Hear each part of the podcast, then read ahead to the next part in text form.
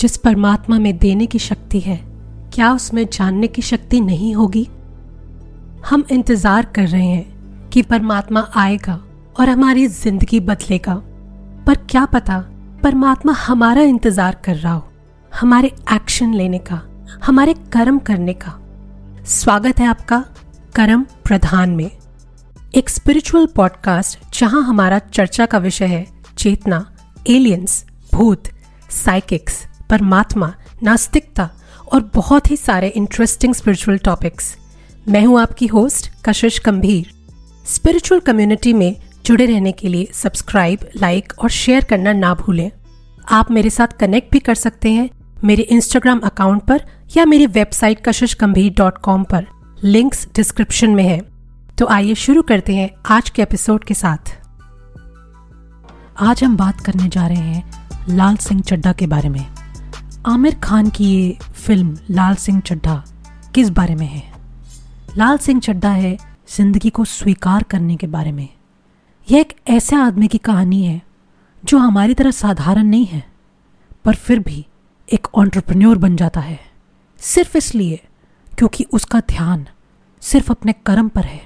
उसका ध्यान अव्वल लाने पर या किसी चीज़ को खोने में नहीं है, ना ही वो किसी के साथ कंपटीशन में लगता है। वह तो बस अपना कर्म करता चला जाता है। जैसे ज़िंदगी उसको मोड़ती है, उसको स्वीकार कर लेता है। और परिणाम के बारे में नहीं सोचता, आगे बढ़ता जाता है। इसी वजह से वे जिस भी चीज़ में कदम रखता है, उसको पा लेता है।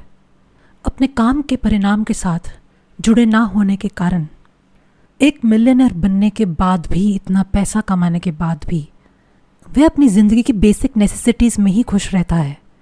वह ये नहीं सोच रहा कि मुझे नया घर बनाना है, नई गाड़ी लानी है।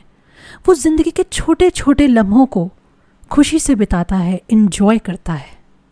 ये सही मायने में वही शिक्षा है, जो श्री कृष्ण ने अर्जुन को दी थी, महाभारत के युद्ध में। लाल सिंह चड्डा एक कमाल की कहानी है।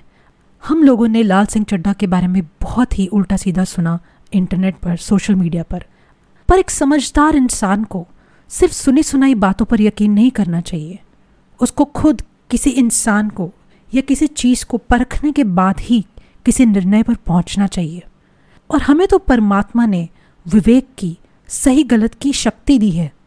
तो क्यों ना हम उस सही गलत की शक्ति का इस्तेमाल करते हुए किसी भी चीज़ के बारे में यूँ ही बुरा भला ना बोलें, बल्कि उसको जानें, उसको परखें, फिर बोले कि वो सही है या नहीं। अगर आप सोशल मीडिया के विचार को बीच में आए बिना लाल सिंह चड्ढा को देखने जाएँ तो आपको ये फ़िल्म देखकर बड़ी खुशी होगी। क्योंकि इसमें यह दिखाया गया है कि आत्मा का कोई मज़हब नहीं होता। ये बिल्कुल वही शिक्षा है जो हमें श्री कृष्ण ने दी थी, जो आप भगवत गीता में भी पढ़ सकते हैं। हिंदुइज्म हमें क्या सिखाता है? अद्वैत नॉन ड्यूअलिटी इसका मतलब क्या है? कि सिर्फ़ वह एक परमात्मा है जो कि इस फ़िज़िकल बॉडी से, इस शरीर से परे है। वह तो हमारी आत्मा में है। वह कन कन में समाया हुआ है। उसका मज़हब से कुछ लेना देना नहीं है। मज़हब तो हम इंसानों ने बनाया है। देखिए, जब कोई आत्मा किसी शरीर में जन्म लेती है, अगर वह अमेरिका में जन्म लेता है, जहाँ पर ज़्यादातर लोग ईसाई हैं तो वह नया बच्चा भी ईसाई बन जाता है। अगर वह भारत में जन्म लेता है तो जिस भी मज़हब का वह परिवार पालन करता है, चाहे वो सिख हो, हिंदू हो, मुसलमान हो या ईसाई हो या जैन हो, या कोई भी हो, वह बच्चा भी उसी मज़हब का बन जाता है। मान लेते हैं कि अगर हम आज एक नया मज़हब बना लें, चलिए मानते हैं इस मज़हब का हम नाम रखते हैं ताजू। मेरे सामने ताजमहल की फ़ोटो है अभी तो मैंने एक नए मज़हब का नाम रख दिया ताजू। तो अब ऐसा तो है नहीं कि हमारे परिवार में किसी बच्चे का जन्म होगा नहीं। हमारे परिवार में भी किसी बच्चे का जन्म होगा। तो जब होगा तो वह भी ताजू का ही पालन करेगा। उसका मज़हब होगा ताजू। तो ये तो हमने अभी नया मज़हब बनाया है। ये उस बच्चे का मज़हब नहीं है। आपको तो ये मज़हब दिया गया है। आपका नहीं है। बस यही एक संदेश इस फ़िल्म के द्वारा दिया गया है। यह फ़िल्म प्रेम और इंसानियत के बारे में है। हमें बांटने के बारे में नहीं है।